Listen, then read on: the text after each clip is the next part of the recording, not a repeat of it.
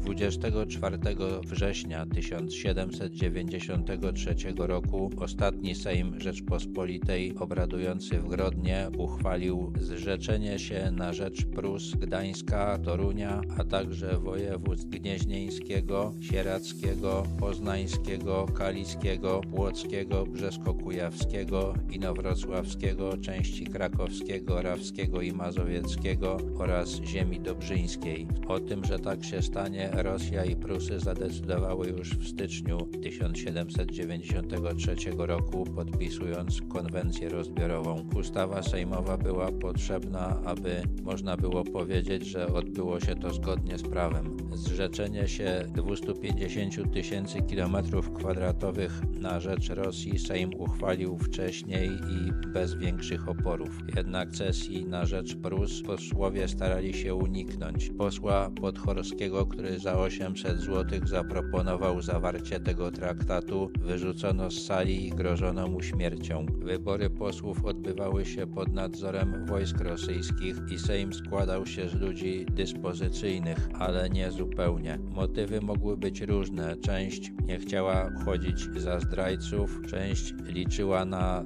dodatkowe łapówki. W końcu 2 września wojska rosyjskie otoczyły zamek w Grodnie, a dowodzący nimi generał Johann von Rautenfeld oświadczył, że nikt nie zostanie wypuszczony, dopóki traktat nie zostanie uchwalony. Sejm traktat uchwalił, ale zastrzegł, że wejdzie on w życie dopiero po zawarciu traktatu handlowego z Prusami. 23 września deportowano z Grodna czterech posłów sprawiających problemy. Wojska rosyjskie znów otoczyły otoczyły zamek, a działa wycelowano w drzwi. Von Rautenfeld oświadczył, że nie wypuści nikogo, dopóki sesja nie zostanie uchwalona bez zastrzeżeń. Posłowie siedzieli w milczeniu przez całą noc. W końcu marszałek Bieliński za radą Józefa Ankwicza oświadczył, że milczenie oznacza zgodę i wniosek przeszedł przez aklamację.